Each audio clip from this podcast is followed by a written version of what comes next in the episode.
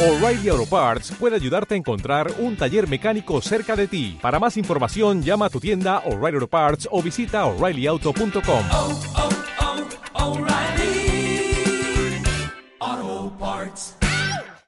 Si te gusta este podcast, entra en ivox.com y recomiéndalo. Así le ayudarás a que gane visibilidad en la mayor biblioteca de audio a la carta en castellano, donde además encontrarás centenares de programas de radio, monólogos, audiolibros, conferencias y otros muchos audios de diferentes temáticas. Ah, y recuerda que iVox es con V.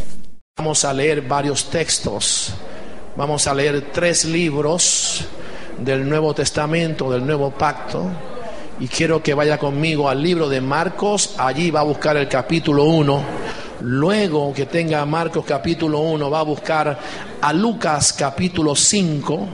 Lucas capítulo 5, verso 1 en adelante, y Juan capítulo 21, verso 1. En sus pantallas debe aparecer lo que acabo de citar, Marcos capítulo 1, verso 16 al 20. Vamos a leer, ahí bien bajito, vamos a leer esa versión que está allí en su pantalla. Eh, los que no trajeron Biblia pueden hacerlo. Allí vamos a colocar las citas del libro de Marcos. Nos preparamos para leer el libro de Marcos. Pero antes, antes levante sus manos al cielo y cierre sus ojos. Y repita conmigo, Señor Dios Todopoderoso, abre mis oídos espirituales para escuchar tu voz y abre mis ojos espirituales para ver tus señales, prodigios y milagros. Que el poder de la revelación descienda sobre mí y el poder de la resurrección me levante. Amén, amén. Y damos un fuerte aplauso al Dios poderoso. Bien. Hoy comenzamos una serie que le colocamos un título y es Echando la red. Así que leemos la, la palabra del Señor. Marcos capítulo 1, verso 16 en adelante. Dice, andando Jesús o, Je- o Yeshua junto al mar de Galilea, vio a Simón y a Andrés su hermano que echaban la red en el mar porque eran pescadores. ¿Qué cosa eran? Diga conmigo, pescadores. Y les dijo Yeshua, venid en pos, o Jesucristo, venid en pos de mí y haré que seáis pescadores de hombre. Verso 18. Y dejando luego sus redes, le siguieron. Vamos a leer Lucas ahora, capítulo 5, verso 1 al 11. Lucas capítulo 5, verso 1 al 11. Dice, atención aquí, un día estando en Yehudá, parado a la orilla del lago de Genezaret, la multitud se amontonaba alrededor de él para poder oír la palabra de Yahweh o de Yahweh. Vio Jesús dos botes que estaban cerca de la orilla del lago y dejados allí por los pescadores, los cuales estaban lavando las redes.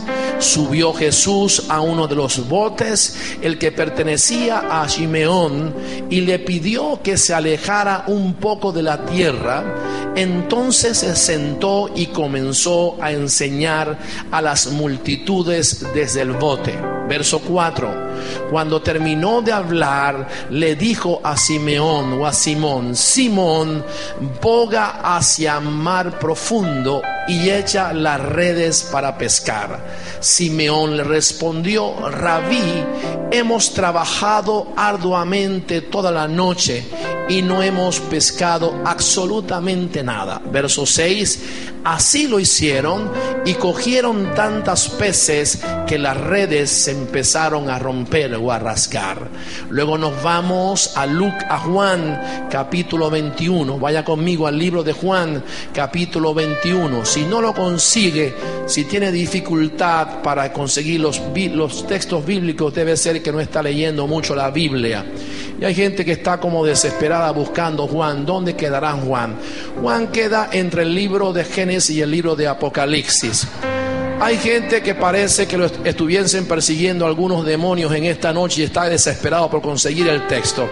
Pero si no lo consigue, presta atención a que yo lo voy a leer.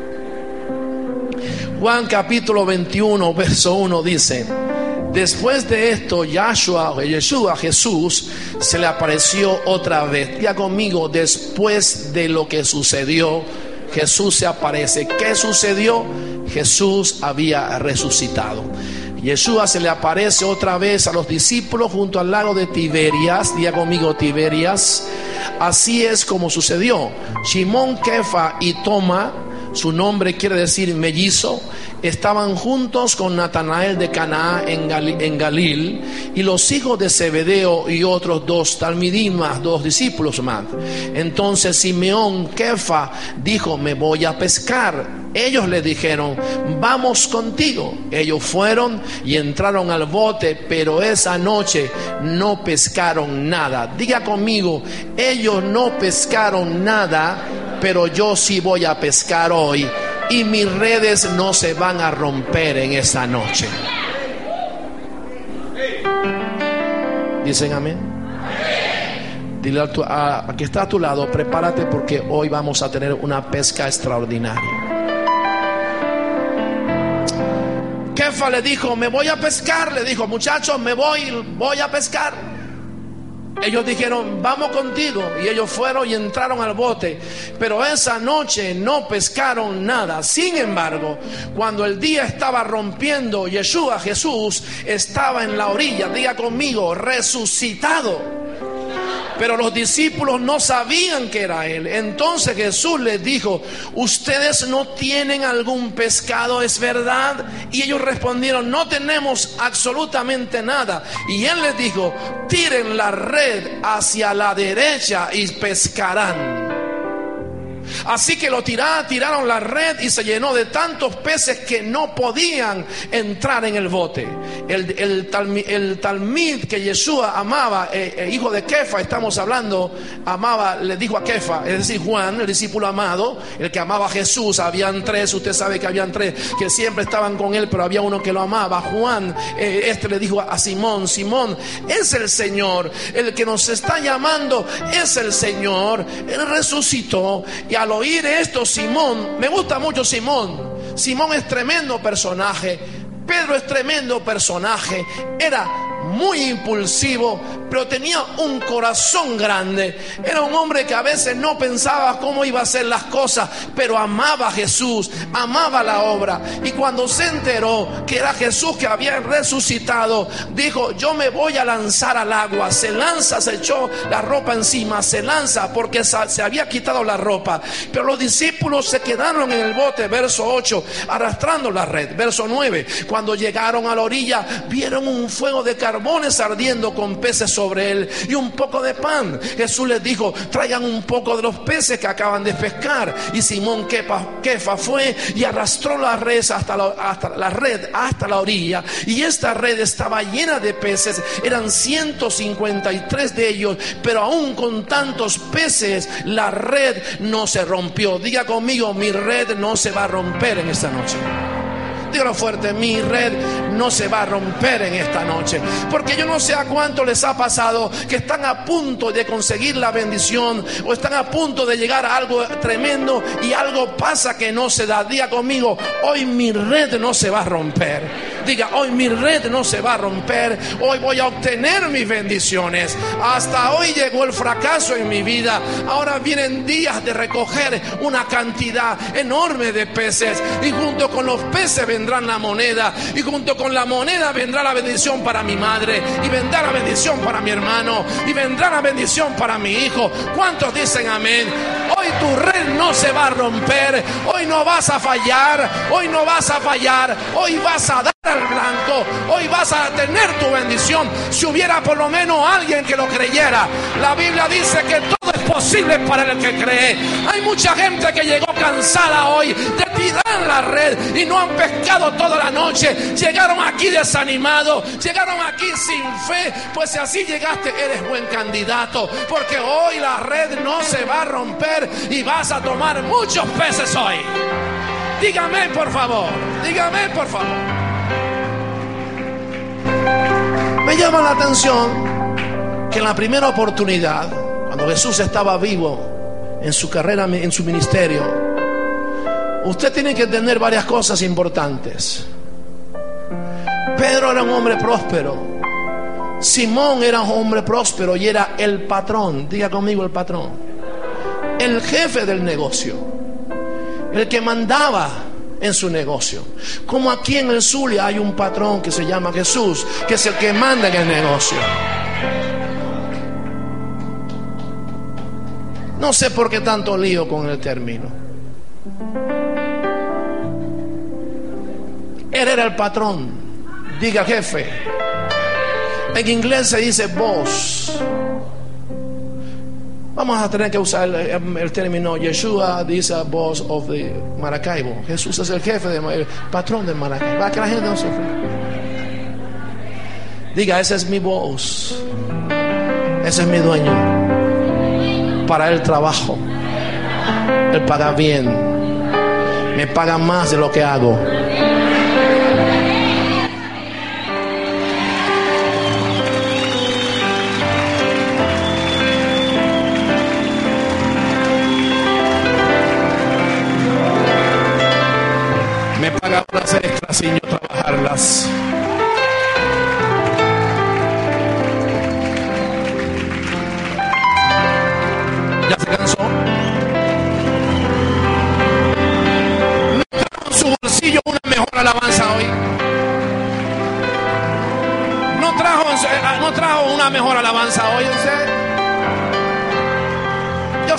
Vino hoy cargado de- de ganas de alabar a Dios. Se está encendiendo, se está encendiendo, se está encendiendo, se está encendiendo. Se los dije, se los dije que se quedaran, porque se está encendiendo, se está encendiendo, se está encendiendo. Jesús le dijo, tengo la leña puesta, vengan, dejen de trabajar.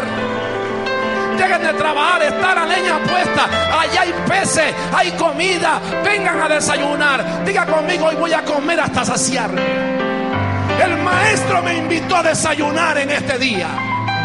No, no, no escucho amén, no escucho amén, perdóneme, pero no escucho amén, no escucho amén, no escucho amén. Si yo recibiera, mira, cuando usted recibe una invitación de alguien especial, usted se alegre. Imagínense que reciba una carta del presidente o de cualquier autoridad para invitarlo a desayunar. Usted se alegraría, usted no dormiría, buscara a su hermano mejor ropa. Quizás a lo mejor pasa la noche en vela. Hoy él te está invitando, el rey de reyes, a desayunar.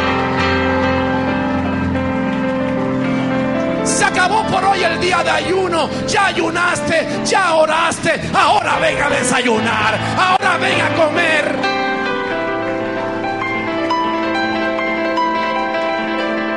Dile al que está a tu lado, vamos rápido que los peces se pueden acabar.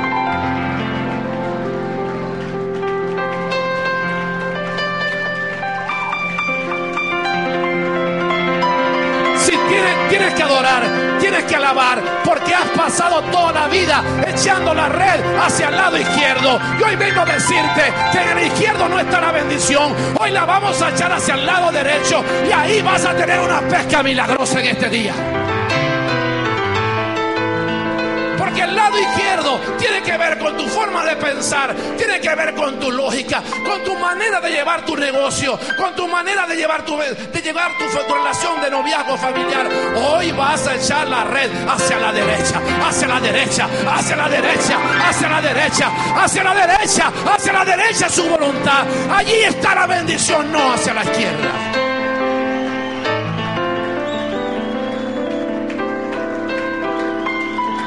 Dile a alguien, hacia la derecha está la bendición. Diga, a la diestra, a la diestra hay poder. Hay poder a la diestra. Hay poder a la diestra. La Biblia dice que después que el Padre vio que lo crucificaron, que lo humillaron, que le dieron latigazo, que lo escupieron, que le rajaron su carne, que se le veían los huesos, dice, y lo, y lo crucificaron. Y después que lo llevó a la tumba, el poder de la resurrección, el Padre lo levanta y le dio un nombre que es sobre todo nombre y lo sentó a la derecha. Diga, a la derecha está la bendición, a la diestra está la bendición. Tremendo del caso es que la Biblia dice que tú y yo estamos sentados juntamente con Él en lugares celestiales. Diga, es a la derecha.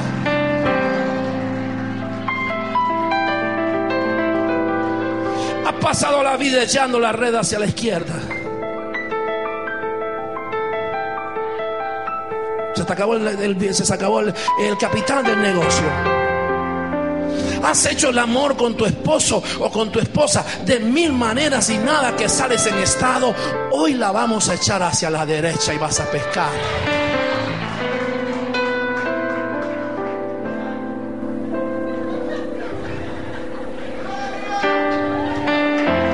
Diga hacia la derecha. Hacia la derecha.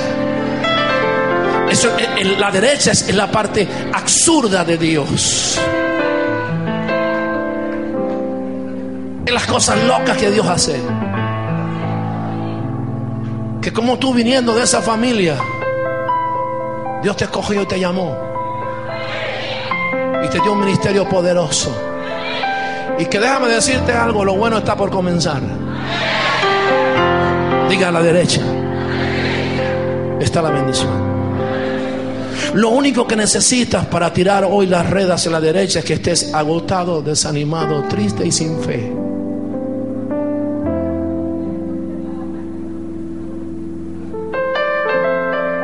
Para tirar la red a la derecha no se necesitaba fe. Jesús no le dijo a Pedro, ordénale a los peces que aparezcan. Toma tu fe como grano de mostaza y tira la red. Le dijo, tira la red hacia la derecha. Porque Pedro y los discípulos estaban agotados de lidiar con el mismo problema. Vengo hoy a darte ánimo y a decirte que para coger la mejor pesca de tu vida, solo necesitas ser obediente. No se necesita ni siquiera fe, sino obediencia.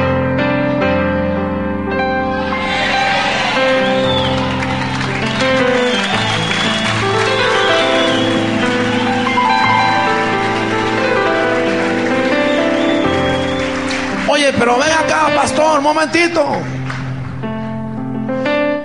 Pudo haberle dicho, mira, te quiero mucho y te respeto, pero el pescador aquí soy yo y tú eres un rabino. Como tú me vas a enseñar. Pero gloria a Dios por Simón, Kefa, que no era como Moisés, que le buscaba la vuelta al asunto para refutarle. Hay dos prototipos en el Evangelio, en el reino, comunidad de Dios. Los que siempre le buscan las cinco patas al gato cuando Dios los llama. Y aquellos que digan, dicen, Señor, heme aquí, envíame a mí. Y yo a ellos los bendigo. Que dicen, ¿dónde vamos, apóstol? ¿Qué vamos a hacer? Aquí estoy, apóstol. Cuente conmigo, vamos hacia adelante. Diga, para tener una buena pesca, no se necesita fe, sino obediencia absoluta. ¿Dirá alguien amén hoy? ¿Dirá alguien amén hoy? Dele fuerte el aplauso al Dios de los cielos.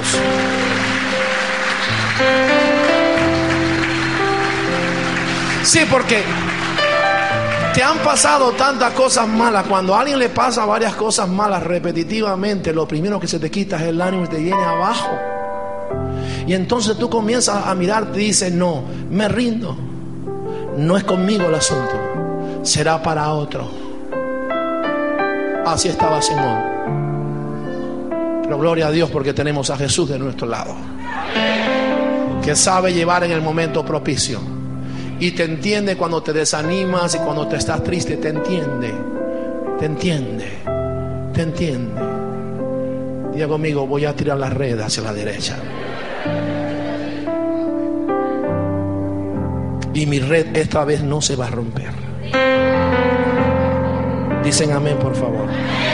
Dele gloria a Dios.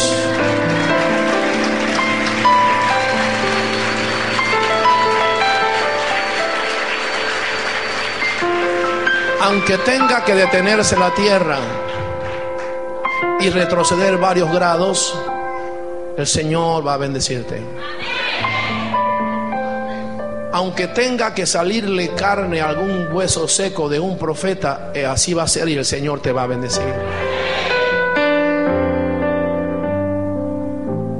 Levante su mano y diga, estoy listo para echar la red en esta noche.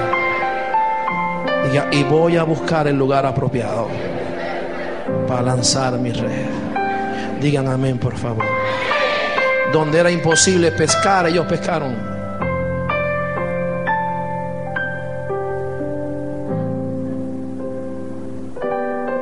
Hay momentos que Dios te va a ordenar que hagas cosas y en tu mente va a decir es imposible.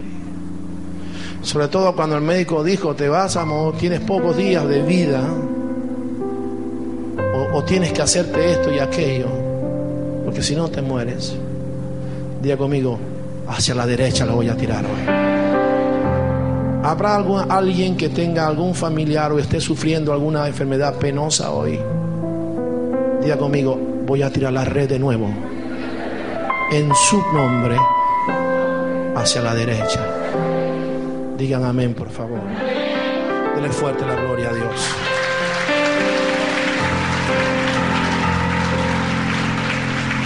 Mire, cuando usted hace la voluntad de Dios, cuando usted se dispone a hacer la voluntad de Dios, usted va a ser próspero o prosperado aunque monte un negocio de aires acondicionados en el páramo andino.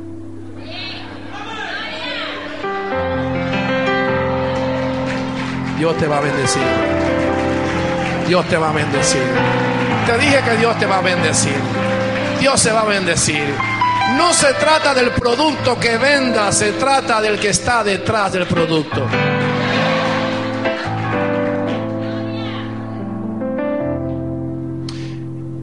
Diga conmigo, el Señor sabe el lugar donde está mi bendición. El Señor sabe el lugar donde está mi bendición. La experiencia la tenía Pedro, pero Jesús tenía la omnisciencia, o tiene la omnisciencia y la omnipotencia.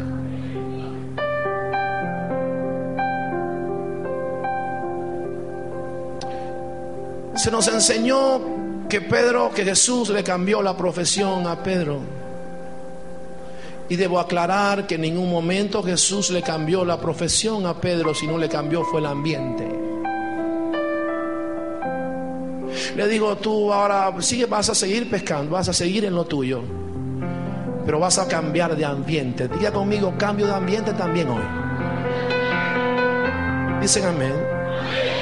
Le digo, ahora no vas a pescar en el mundo natural, sino que vas a pescar en lo sobrenatural, en el mundo espiritual. Por lo tanto, necesito, necesito, Pedro, enseñarte ahora a usar la red, esta, sobrenatural. Y necesito enseñarte y darte la carnada apropiada. La carnada tiene que ver con la palabra que el Eterno puso en la boca de sus apóstoles. La carnada tiene que ver con la palabra que el Eterno va a poner en tu boca para que su familia se convierta toda. Decretamos este año un año de redes.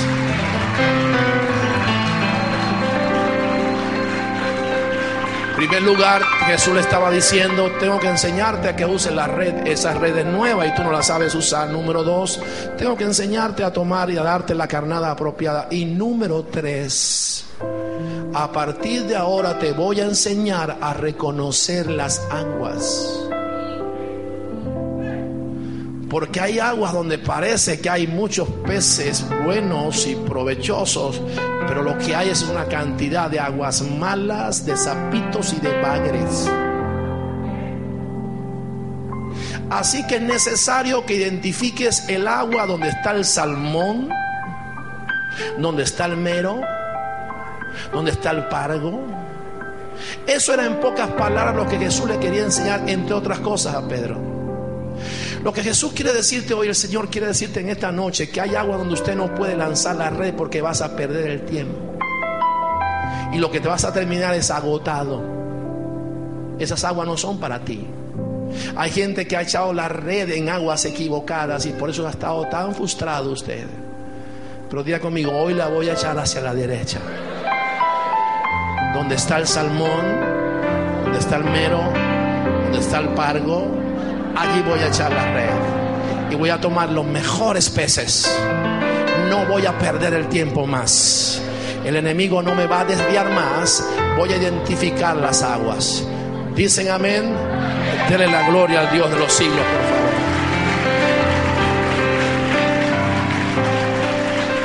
Le cuento algo. Le cuento que hace muchos años, la Biblia dice que cada quien debe tener, no debe tener concepto mayor de sí que el que deba tener, pero debemos tener el apropiado. Y yo me jacto de algo. Y es que el Señor me ha dado una gracia para preparar unas arepas extraordinarias. Algún día cuando usted las pruebe, usted va a decir, apóstol, muchos van a querer venir a sobornarme para que montemos un negocio y no le voy a hacer caso porque estoy bien ocupado con el ministerio. Pero algún día tendremos el placer de sentarnos a comer y yo prepararle a usted alguna arepa. Algunos que están aquí saben de lo que estoy hablando. Pero le cuento que hace muchos años, cuando estábamos mi esposa y yo de novios, eh, o seguimos, pero cuando estábamos con- no nos habíamos casado, montamos un negocio de arepas.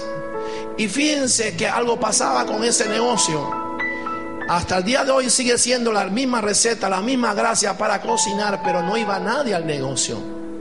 Y fue tanto la- el estrés y la tristeza y la depresión que me dio a mí, la impotencia en ese lugar, que eso me llevó a cambiar de planes. Después que pasaron los años, el Señor me dijo, después que me entregó esta bendición y esta responsabilidad, el Señor me dijo, ¿te acuerdas del negocio de las arepas? Y yo, claro, Señor, que me acuerdo. Me dijo, si tuvieses prosperado en ese negocio, fueras el mejor vendedor de arepas del mundo. Pero yo no te escogí a ti, ni tu madre te parió para vender arepas, sino para ser un pescador de almas.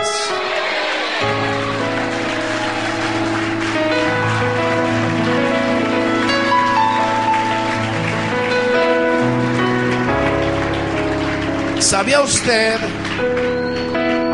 que en el libro del profeta Joel capítulo 2, la Biblia dice que quien envía, ¿quién ha escuchado hablar de la oruga, el saltón, el revoltón, la langosta? Esos son depredadores de las cosechas, son tipologías de depredadores de, de- ciertas cosas y está relacionado a- a las finanzas, entre otras cosas. Pero según el profeta Joel, quien envió las langostas, las, las saltón, el revoltón al pueblo de Israel fue Dios mismo.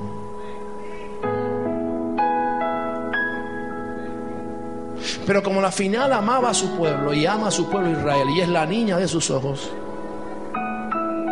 el Señor después que algunos depredadores comieron lo que tenían que comer, el Señor le dijo, pues ahora os restituiré siete veces más lo que comió la oruga, el saltón, el revoltón y la langosta. Lo que trato de explicarle en esta noche que quizás enviará Dios algunos demonios o algunas langostas o algunos depredadores o los ha enviado para comer algunas cosas de ti para dos cosas, para procesarte y para llevarte a la tierra que Él te ha prometido que fluye leche y miel.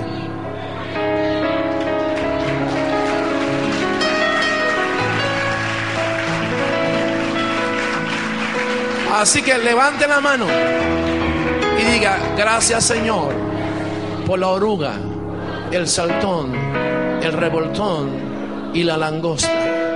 Gracias por lo que me comieron, porque eso es una señal de que vienen días de multiplicación para mí. Dígame por favor.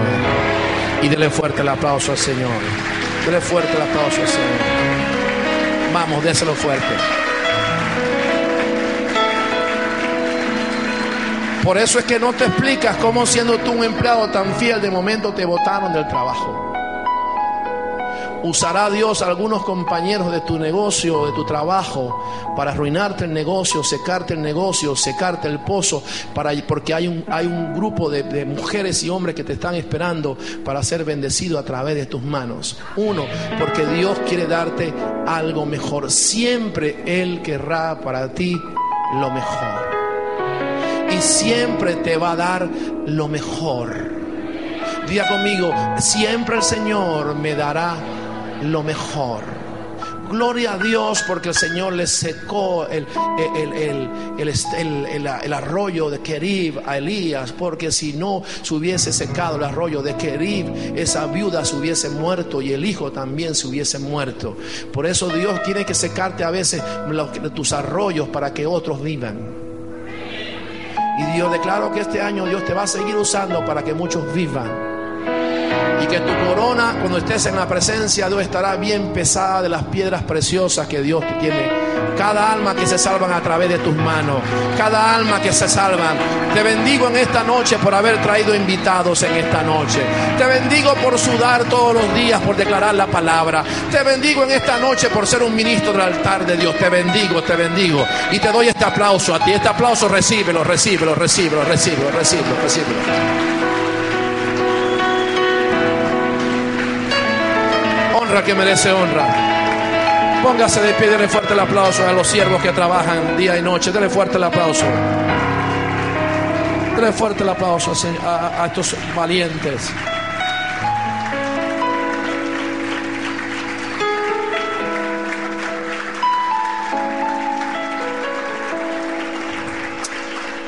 Quiero terminar esta primera parte para que el domingo presentan al ministerio de discipulado. El Señor está buscando gente y llamando gente para que salgamos a conquistar esta ciudad. Se aproximan en el mes de junio una serie de cruzadas y estamos ya haciendo cruzadas.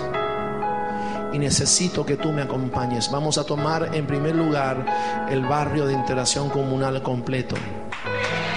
Completo de norte a sur, de este a oeste. Vamos a penetrar ese lugar. Un lugar que ha, sido señalado como cueva de sicarios y nido de antisociales. Nosotros declaramos que será un semillero de apóstoles, de profetas, de evangelistas, de pastores y maestros, porque donde abundó el pecado sobreabunda la gracia de él. Así que te invito para que me acompañes en esta conquista. Al final del mes de junio vamos a tomar ese lugar, pero yo no quiero ir solo, no porque tenga temor, sino porque quiero que me ayudes a recoger la red. Dicen amén. Dicen amén. Dale fuerte el aplauso, Señor.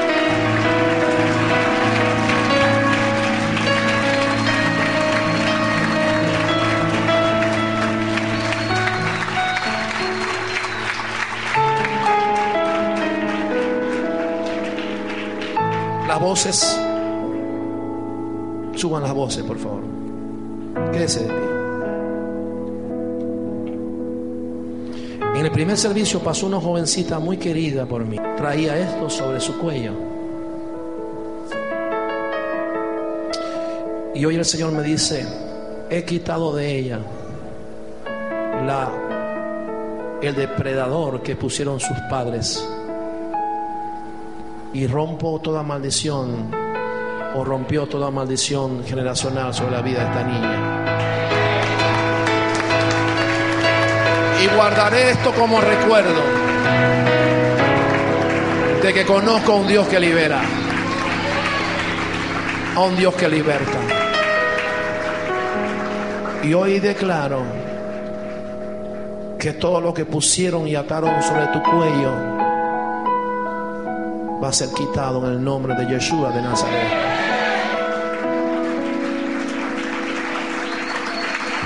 Porque vienes cargando con un equipaje que no es tuyo.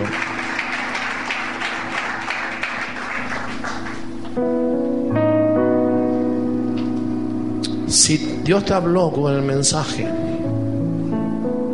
y necesitas que de tu vida salgan alguna serie de cosas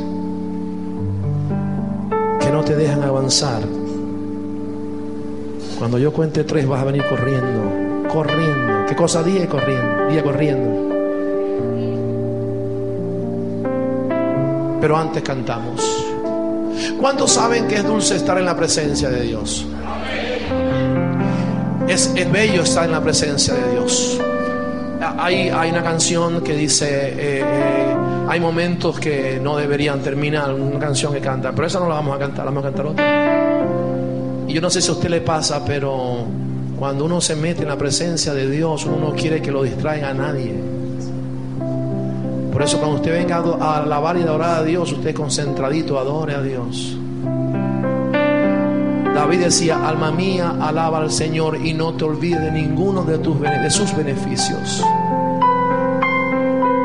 Diga conmigo, en estos días escribí algo en mi, en mi teléfono y esa frase me marcó, yo mismo la escribí, el Señor me inspiró, sencilla pero para mí muy significativa. La frase decía, mientras viva te alabaré.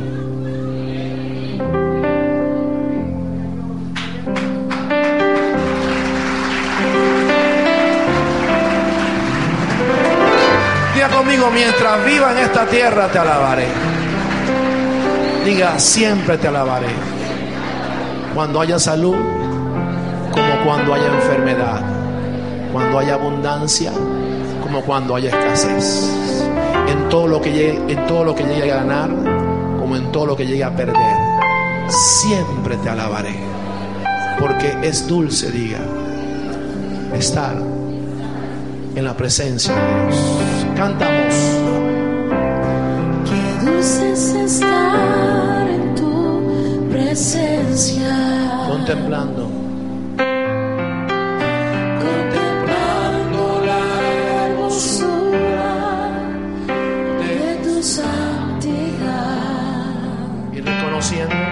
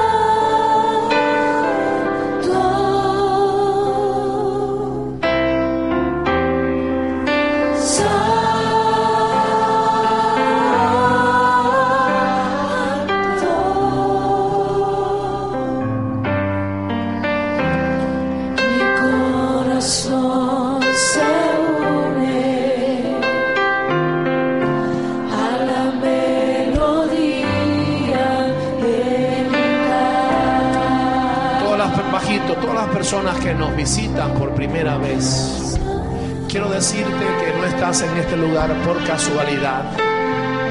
No fue idea de hombre que te invitáramos a esta reunión.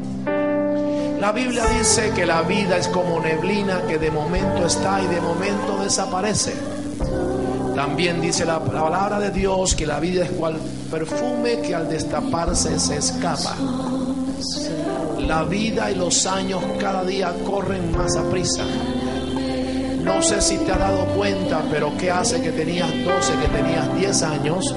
Y mira tu cabello, mira tu cara, como sigues estando guapo, pero ya hay algunos años sobre ti. Gloria a Dios porque te ha permitido vivir Dios.